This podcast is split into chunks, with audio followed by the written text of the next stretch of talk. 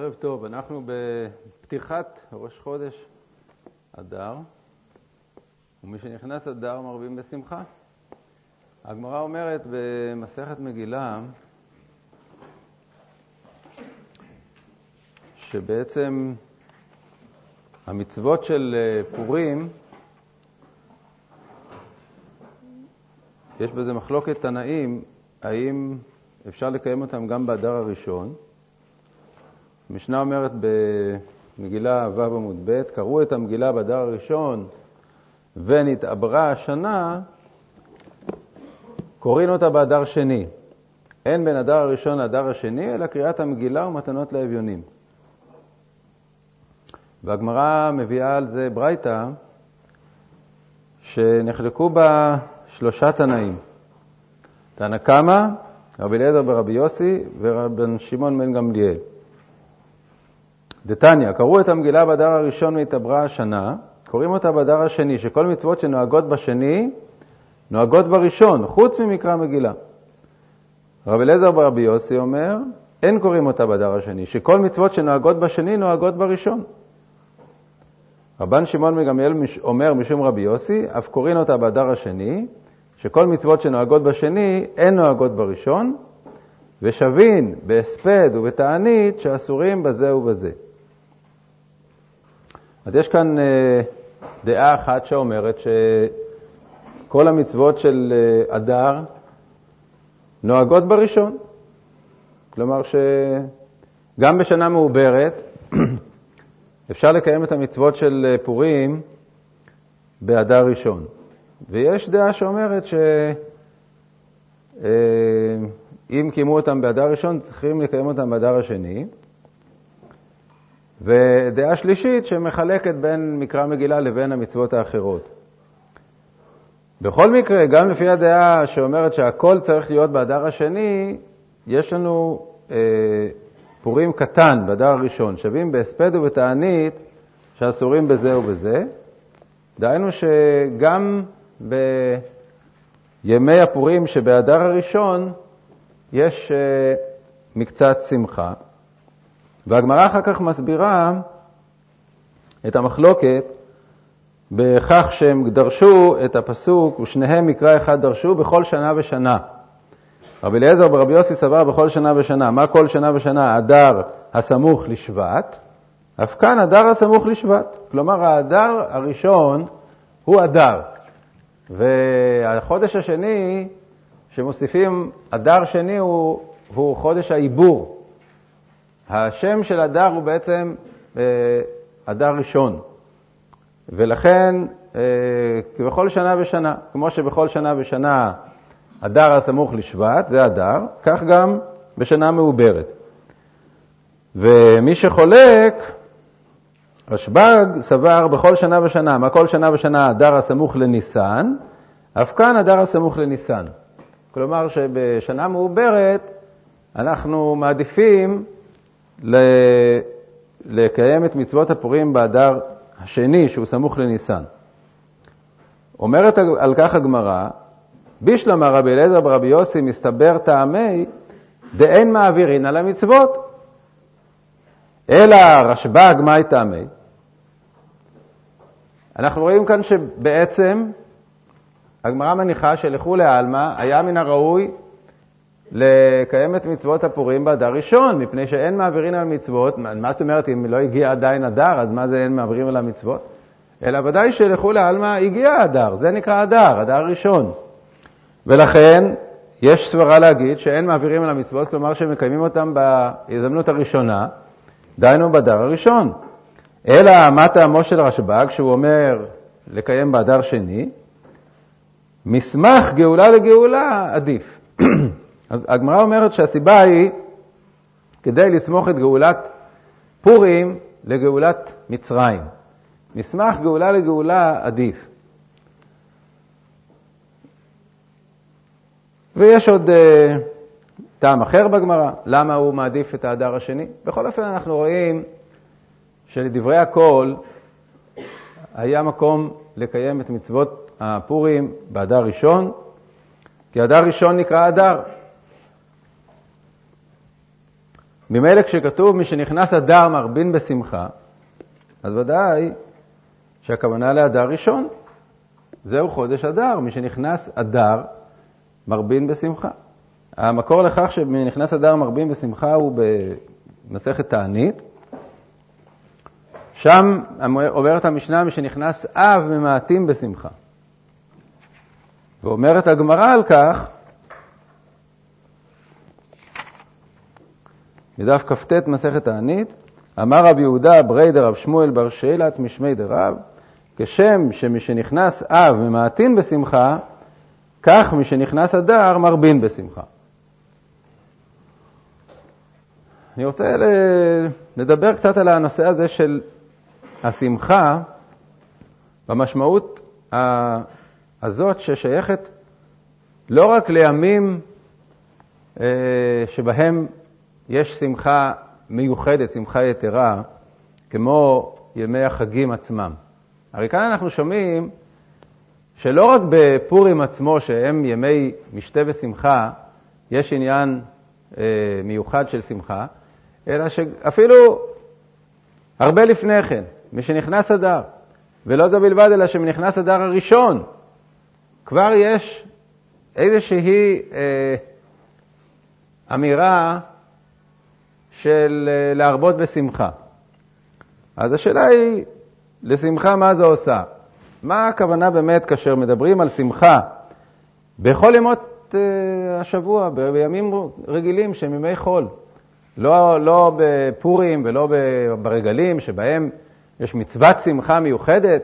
בפורים אנחנו יודעים שהשמחה היא מיוחדת מאוד, זה לא, אפילו לא כמו השמחה ברגלים, שהיא ושמחת בחגיך, אלא בפורים יש אה, שמחה יתרה שהיא אה, בבחינת הנהפוך הוא, מבחינת היציאה מהסדר הרגיל של אה, מצוות חכמים חייב איניש לביסומי, שזה דבר שלא קיים ברגלים. ברגלים יש לנו מצוות שמחה, ויש גם אפילו שמחה ביין. אין שמחה אלא בבשר, אין שמחה אלא ביין, אבל לא עד כדי שמצווים אותנו לביסומי, חייב איניש לביסומי בפוריה. אבל בפורים יש שמחה מיוחדת. אני אומר, העובדה שמשנכנס אדר מרבים בשמחה, מראה שיש גם מושג של שמחה שהוא לא השמחה היתרה, לא השמחה ששותים יין, או אמצעים אחרים שהם אה, אמצעים מיוחדים לשמחה בחגים, אלא יש איזו שמחה של אווירה. ועל השמחה הזאת אני רוצה קצת אה, להרחיב את הדיבור.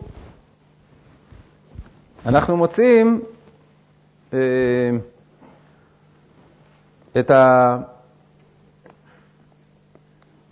ההמלצה ואת העניין שבשמחה בשני מישורים עיקריים. אחד בין אדם למקום ואחד בין אדם לחברו. לגבי בין אדם למקום, הגמרא במסכת שבת אומרת שלימוד התורה צריך להיות בשמחה. או יותר נכון, שלימוד שהוא לא בא מתוך שמחה, הוא לימוד פגום.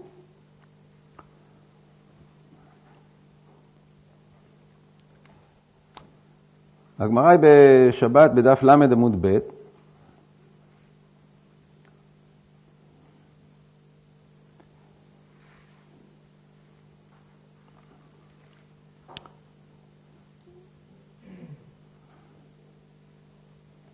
ושיבחתי אני את השמחה. מביאים את הפסוק מקהלת, ושיבחתי אני את השמחה. אומרת הגמרא, שמחה של מצווה. ולשמחה, מה זו עושה? גם זה פסוק מקהלת. שמחה שאינה של מצווה. ללמדך שאין השכינה שורה לא מתוך עצבות ולא מתוך עצלות ולא מתוך שחוק ולא מתוך קלות ראש ולא מתוך שיחה ולא מתוך דברים בטלים, אלא מתוך שמחה של מצווה. שנאמר, ועתה קחו לי מנגן, והיה כנגן המנגן, ותהיה עליו יד השם. אמר רב יהודה, וכן לדבר הלכה. הפסוק מדבר על, אה, על השראת שכינה. הנביאים היו צריכים, בשביל להגיע להשראת שכינה, היו צריכים מצב רוח של שמחה.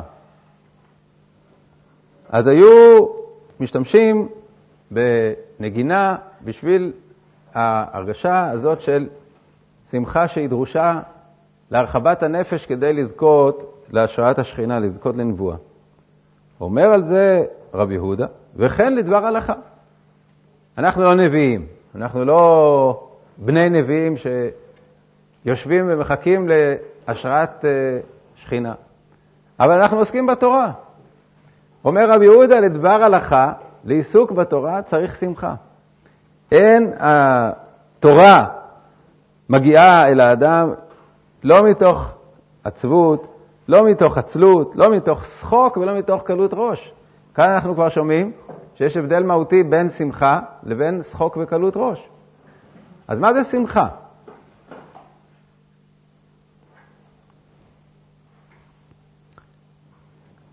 אנחנו יודעים שיש מצווה אחרת של שמחה והיא בין אדם לחברו.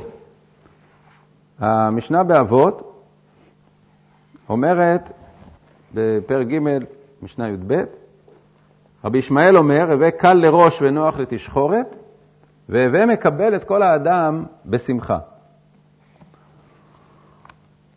אומר הרמב"ם בפירושו שקל לראש ונוח לתשחורת, פירושו ל...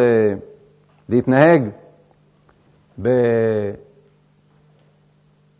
בקלות, בזריזות, ב... לא, לא מתוך uh, החשבה, כשאתה עומד בפני אדם שהוא גדול ממך, איש גדול המעלה, תשים את עצמך קל לנגדו, אל, ת, אל תתכבד ואל ת, ת, ת, תתנהג בגינונים של אה, חשיבות כאשר אתה עומד מול אדם גדול. ונוח לתשחורת, שאתה, יש לפניך אנשים צעירים ממך, אז שם תהיה מכובד. אחר כך אמר, אל תחשוב, כי אשר הזהרתיך מן השעשוע עם הצעיר בשנים, יחייב שתקבלהו בזעף ובפנים זוהמות? לא זו הכוונה, אלא ראוי שתקבל בני אדם כולם, קטנם וגדולה, וגדולם, בן החורין והעבד, כל איש ממין האדם, בשמחה ובטוב לבב. וזה יותר ממאמר שמאי בסבר פנים יפות. יש בתחילת מסכת אבות ששמאי אומר, הווה מקבל כל האדם בסבר פנים יפות. אומר הרמב"ם שרבי ישמעאל אמר יותר מזה, הווה מקבל את כל האדם בשמחה. מי זה כל האדם? הוא אומר, קטנם וגדולם, בן חורין ועבד, כל איש ממין האדם, כל איש ממין האדם, משמע גם גויים, כל אדם, ראוי שתקבל את פניו בשמחה. אז על איזה שמחה מדובר כאן? הרי ודאי שלא מדובר על זה שאתה רואה בן אדם, תקפוץ ותרקוד. השמחה שמדובר עליה היא שמחה וטוב לבב. זה משהו שנובע מטוב הלבב. זה נובע מהמצב הנפשי של האדם שהוא מביע אופטימיות, מביע טוב לב, מביע רצון טוב. זאת השמחה. לא צריך לרקוד, לקפוץ על המכוניות ולצעוק אה, שאנחנו שמחים.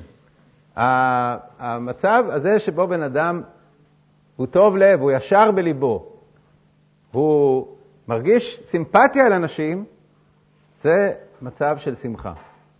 הסימפתיה היא גורמת לאדם את החיוך, היא גורמת לאדם את סבר הפנים היפות, היא גורמת לאדם את היישוב הדעת, היא גורמת לאדם את זה שהוא מתייחס אל זולתו, אל אדם אחר, הוא מתייחס מראש בהתייחסות חיובית. הוא לא זועף, והוא לא זועם, והוא לא רואה את, ה, את ה, מי שכנגדו כדבר שמפריע לו, אלא הוא מתייחס אליו בהתייחסות של סימפתיה. וכך לגבי תורה. הרי כשאנחנו אומרים שאין השכינה שורה לא מתוך עצבות ולא מתוך עצלות, מתכוונים לזה שבשביל שאדם יזכה להשראת שכינה, הלב שלו צריך להיות פתוח, הלב שלו צריך להיות רחב. הלב שלו צריך להיות עם סימפתיה. בעניינים של אה, קדושה, של ידיעת אלוקים, זה כמובן דבר יותר עמוק. אנחנו לא יודעים מה בדיוק המשמעות של הרחבת הדעת הזאת שמביאה לנבואה. אבל רבי יהודה אומר לנו, וכן לדבר הלכה. לדבר הלכה, ללימוד תורה, אדם צריך לבוא מתוך הרגשה של נוחות, מתוך הרגשה של רחבות הדעת, רחבות הלב, מתוך הרגשה של סימפתיה, לא בעצבנות ולא בעצבות ולא בבטלה או בעצלות, וגם לא בשחוק וקלות ראש. שחוק וקלות ראש זה לא שמחה. התפרעות וצחוקים זה לא שמחה. שמחה זה משהו שהוא יותר עמוק, הוא משהו שהוא יותר פנימי, והוא בעצם מביע איזו ישרות. ואני רוצה ל, ל, לראות את הדברים בגמרא מאוד, מאוד uh, חשובה, מאוד uh, מיוחדת במסכת תענית, שאומרת דבר כזה, בדף ט"ו במסכת תענית. יש פה סדרה של כמה דברים שנאמר עליהם לא הכל בזה ולא הכל בזה. זה מתחיל מעניין של מסכת תענית, שמדבר על uh, תפילה בזמן תענית, uh, בנפילת אפיים, והגמרא אומרת שם, uh, לא הכל בנפילה ולא הכל בקריאה, אפילו קראו את בגדיהם במצבים מסוימים. ואחר כך הגמרא אומרת, לא הכל בקימה ולא הכל בהשתחוויה לגבי עניין אחר. וכך מביאה כמה ממרות של לא הכל בזה ולא הכל בזה. ובסוף יש לנו ממרה כזאת. אמר רב נחמן בר יצחק, אף אני אומר, לא הכל לאורה ולא הכל לשמחה. צדיקים לאורה וישרים לשמחה. צדיקים לאורה, דכתיב אור זרוע לצדיק. וישרים לשמחה, דכתיב ולישרי לב שמחה. אומר רש"י, ישרים לשמחה דישרים עדיפים מצדיקים. יש צדיקים שהם עושים מה שצריך. מה זה צדיק? צדיק זה אדם שעושה את כל מה שצריך. הרי אנחנו יודעים את ההבדל בין צדיק לחסיד, שחסיד עושה לפנים משורת הדין. צדיק הוא בסדר בכל דבר, הוא עושה מה שצריך. ישרים, אומר רש"י, עדיפי מצדיקים. לא הכל לאורה ולא הכל לשמחה. מי שהם צדיקים זוכים לאורה. כמובן שכשיש חושך ואור, אז אנחנו אומרים, החושך זה המקום של הרשעים. ידמו רשעים בחושך. צדיקים נמצאים באור. נמצאים באור של התורה, באור של האמת, אבל שמחה זה יותר מזה. ישרים זוכים למה שצדיקים לא זוכים. לישרים יש שמחה. לכתיב ולישרי לב שמחה. מה הקשר בין שמחה לבין ישרות? אמרנו, ישרות פירושו מצב נפשי של אדם שמסתכל על הדברים בצורה ישרה. הוא לא מסתכל עקום, הוא לא מסתכל בעין רעה. הוא מסתכל בשמחה וטוב לבב. כמובן שהוא לא טמבל, הוא לא חושב את הרע לטוב. כשהוא נתקל בתופעות רעות אז הוא לא שמח ואומר, איזה יופי. אבל ה- ה- מה העמדה הבסיסית שלו? איך הוא ניגש לחיים? איך הוא ניגש ל... ליום חדש? איך הוא ניגש לבן אדם חדש? תמיד עם איזה חשש, עם איזה חשד, עם איזה עין רעה, עם איזה, עם איזה רצון למצוא איזה, איזה צד שלילי, או לא, להפך. הוא ניגש אל אדם ברוח טובה, הוא ניגש אל אדם בחיוך, הוא ניגש אל אדם בשמחה. כל אדם, כל אדם. יש אנשים שבגלל מאורעות מסוימים או מצבי חיים מסוימים, הופכים להיות אנשים מרים. אנשים שלא כבר, כבר איבדו את, ה, את, ה, את המצב הישר, הפשוט של האדם, אלוקים עשה את האדם ישר. אתה רואה בן אדם, אתה צריך להסתכל עליו בצורה חיובית בראש ובראשונה. איזה אדם שלא יהיה. יש אנשים שלא מסוגלים, למשל, אל נוכרי להתייחס ב, בעין, בעין אה, יפה, בעין טובה. למה? כי הוא גוי, ואם הוא ערבי, על אחת כמה וכמה. זה לא צריך להיות כך.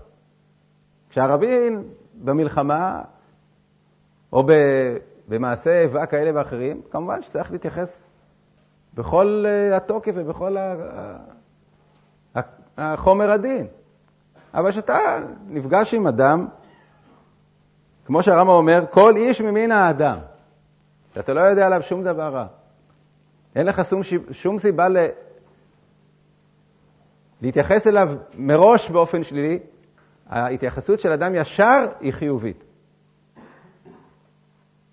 אם אדם הוא לא מתייחס באופן חיובי, משהו לא, כבר לא ישר. השמחה הזאת של הווה מקבל כל אדם בשמחה, זה, זו תכונה של האדם הישר. יכול להיות אדם צדיק, אבל הוא לא ישר. צדיק זה אחד שעושה מה שצריך, אבל הוא, הוא כל כך נזהר, והוא כל כך, הוא כל כך שם לב, הוא כל כך, הוא הופך להיות גם חשדן, הוא הופך להיות עצבני. האדם הישר הוא אדם שנובעת ממנו השמחה, נובעת ממנו הסימפתיה, לכל מה שיש מסביבו. אבל אני שוב מדגיש, זה לא פירוש של דבר להיות טיפש, לא פירוש של דבר לא להרגיש בסכנות, פירושו של דבר עמדה בסיסית. באיזה עמדה בסיסית האדם, האדם ניגש?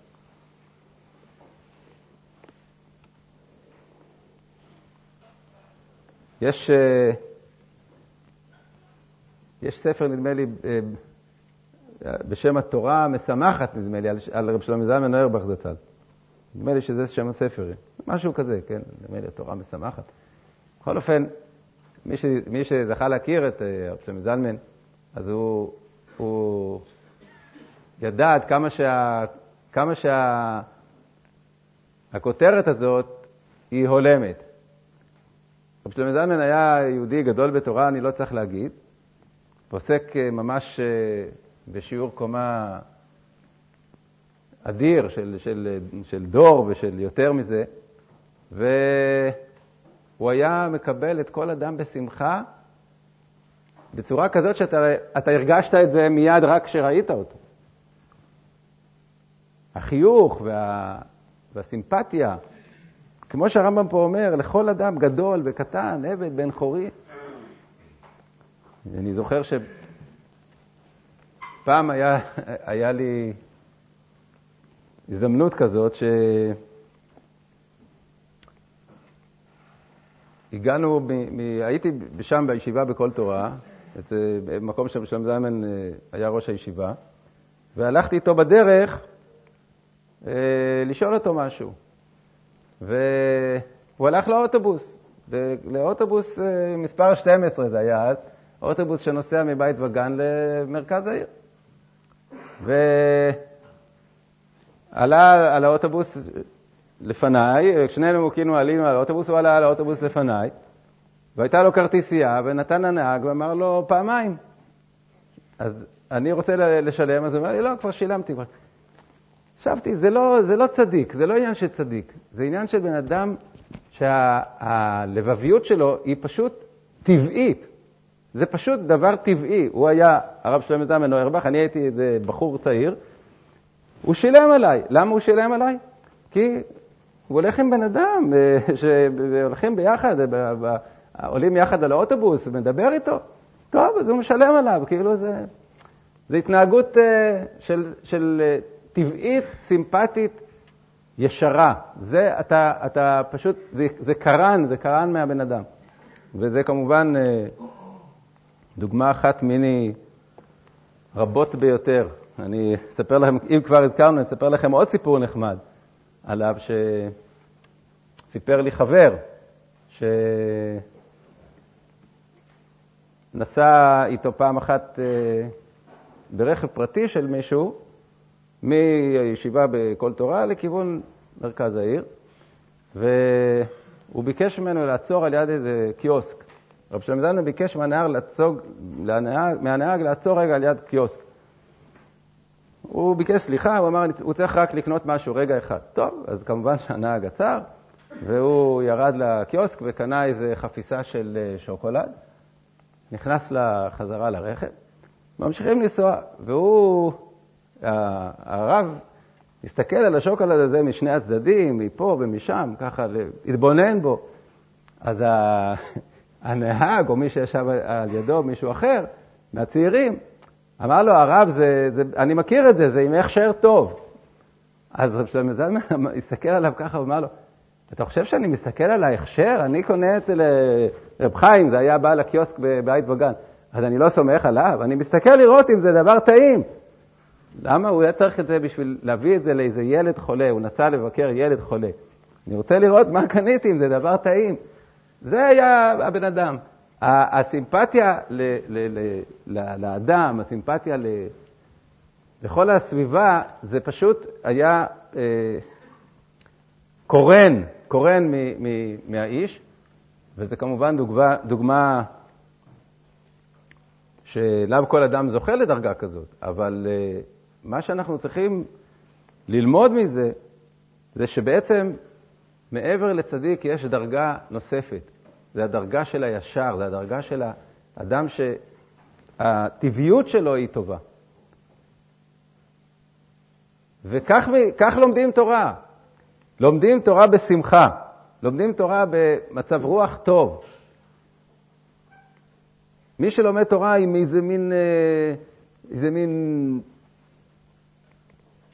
מלחמה כזאת של, של, של משהו קשה, משהו תקיף, משהו ב, ב, ב, ב, ב, לא בנחת, זה לא יכול לעבוד טוב.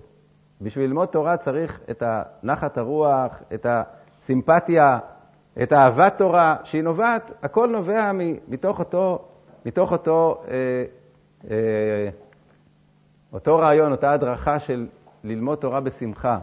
ללמוד תורה, חז"ל הרי גם אומרים, קודם כל לפתוח את הלב, מילתא דבדיחותא, היו כאלה שהשתמשו, כדי שהסימפתיה הזאת אה, תשרה בזמן הלימוד.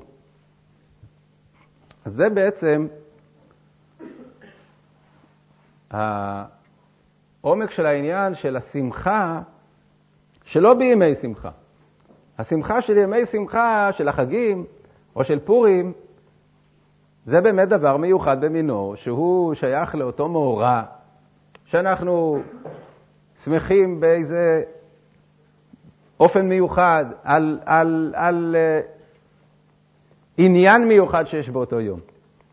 אבל מעבר לזה יש את השמחה היומיומית, השמחה הפשוטה, השמחה שהיא אווירת האדם הצדיק והישר, הן ביחס למצוות ולתורה, לקיים את המצוות ואת התורה מתוך שמחה, מתוך נחת, מתוך הרגשה טובה, והן בין אדם לחברו. בין אדם לחברו לקבל כל אדם בשמחה, זה, זו תכונתו של הישר. והדבר הזה הוא דבר שיש לו השלכות גדולות מאוד בחיים. השלכות גדולות מאוד. כי העניין של חינוך עצמי לנחת רוח ולסימפתיה, ולעקור מעצמך את העצבות ואת העצבנות ואת התוקפנות ואת, ה, ואת העין הרעה ואת זה שאתה חושב דברים לא טובים על, על, על מישהו אחר, ושאתה מחפש תמיד את הצד השלילי, זה דבר שצריך לעבוד עליו, כדי שאחר כך בחיים, שמעבר לבית המדרש, הדברים באמת אה, ילכו למישרים ולא בצורה עקומה. זה נוגע לחיי משפחה, זה נוגע ליחסי עבודה, זה נוגע ל... ל... בן אדם שהוא תלמיד חכם מנהל את העניינים של התורה שלו, כלפי החברה, כלפי הציבור. אנחנו יודעים שיש אנשים שהם אנשי תורה שהם תמיד רואים רע. הם תמיד רואים רע, בכל דבר הם תמיד חושדים, והם תמיד uh, חושבים כמה שצריך להחמיר וכמה שצריך ל, ל, לאסור וכמה שצריך ל, ל, להיזהר, ותמיד איזה מין אווירה של, של אה, חשדנות מתמדת. לעומת זאת, יש אנשים, כמו שאמרתי מקודם, שקורנת מהם הסימפתיה לסביבה ולזולת והישרות. הדבר הזה הוא משמעותי בכל הרמות, ברמה האישית, ברמה החברתית וברמה התורנית. דיברנו בפעם הקודמת על הנושא הזה של, ה, של ההשתלות. כמובן שלא נאריך בזה שוב עכשיו, אבל אני בזמן האחרון קצת אה, עוסק בעניין ושומע כל מיני אנשים, כל מיני תגובות.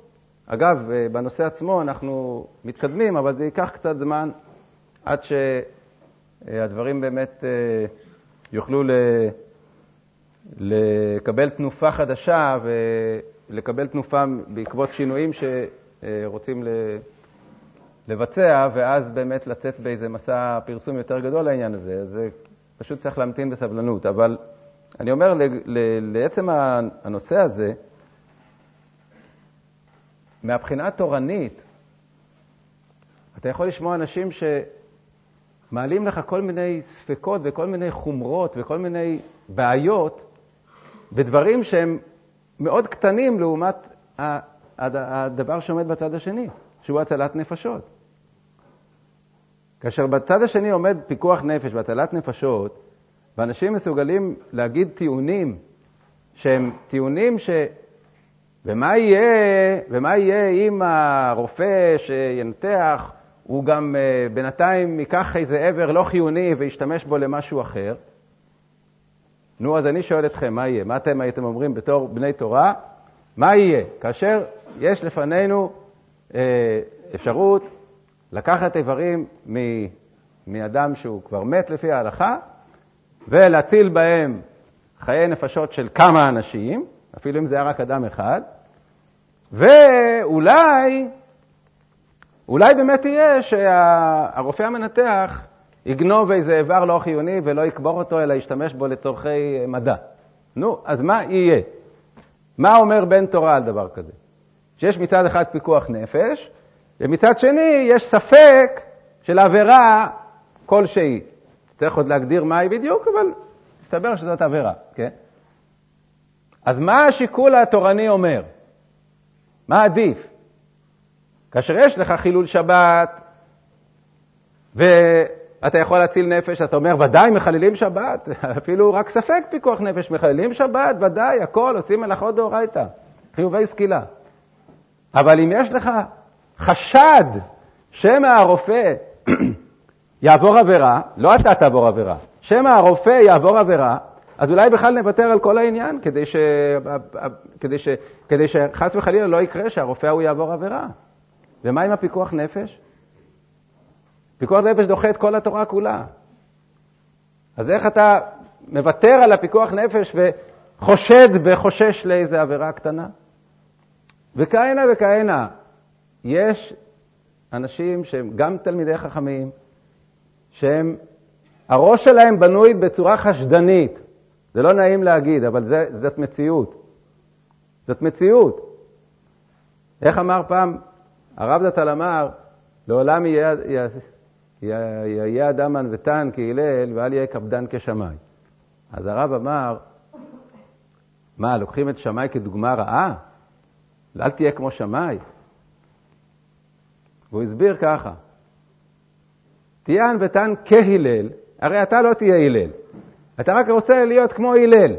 אז תהיה כמו הלל, אל תהיה כמו שמאי, כי אתה שמאי לא תהיה. שמאי היה קפדן מתוך זה שהוא היה גדול העולם, והוא, השיטה שלו הייתה קפדנות. אתה רוצה לחקות אותו?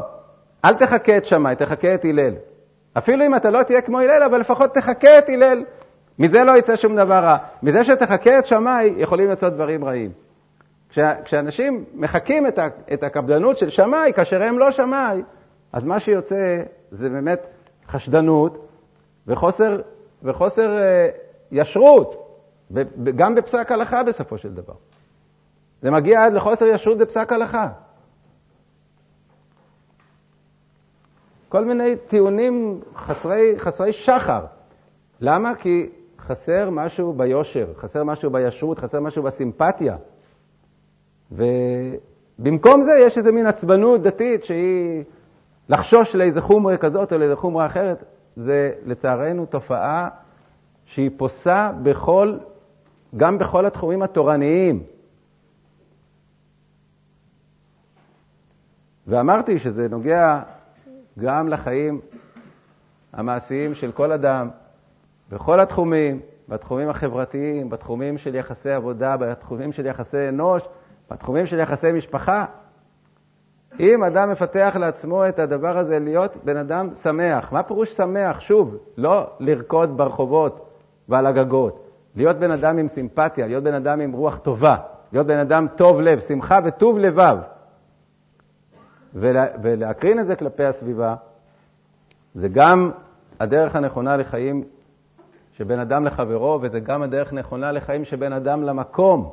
גם בין אדם למקום, כשבן אדם יש לו רוח טובה, הוא מכוון לאמת, הוא ישר, הוא לומד תורה בשמחה, הוא לומד תורה ב, ב, בצורה הנכונה, והוא מיישם אותה אחר כך בחיים בצורה הנכונה, ואת זה אנחנו אה, שואבים כל פעם מחדש מאותם המוקדים של השמחה. משנכנס אדר, מרבים בשמחה. איזה שמחה? זה לא שותים יין, לא פורים. מתחילים להיכנס קצת לאווירה יותר טובה, יותר שמחה, יותר, יותר הרגשה, הנה, מתקרב יום מיוחד של שמחה, אז אנחנו כבר עכשיו יכולים להיות בשמחה. באיזה שמחה? בשמחה כזאת של הרחבת הלב. הגמרא אומרת לגבי, אה, ליהודים הייתה אורה ושמחה וששון ועיקר. אורה זו תורה, ושמחה זה יום טוב, וששון זו מילה, ועיקר זו תפילין. כלומר שאפשר להגיע לשמחה בכל אה, הדברים שאדם עושה בתורה, במצווה, להגיע אליהם בששון ובשמחה, להגיע אליהם בטוב לב. יהי רצון שאנחנו נתחיל את, מעכשיו, מהדר ראשון עד פורים יש עוד 45 יום, אבל כבר עכשיו נקבל את האווירה ואת ההשראה הטובה מפורים, להתחיל לשים לב לעניין הזה של לחיות בשמחה. ובשמחה במובן הפשוט והישר. לא צריך בשביל זה דברים מיוחדים ויוצאי דופן, או דברים מלאכותיים. לפתוח את הלב אל התורה, אל החברה, אל, הזולת, ולזכות בעזרת השם לזה שנהיה בכלל ולישרי לב שמחה.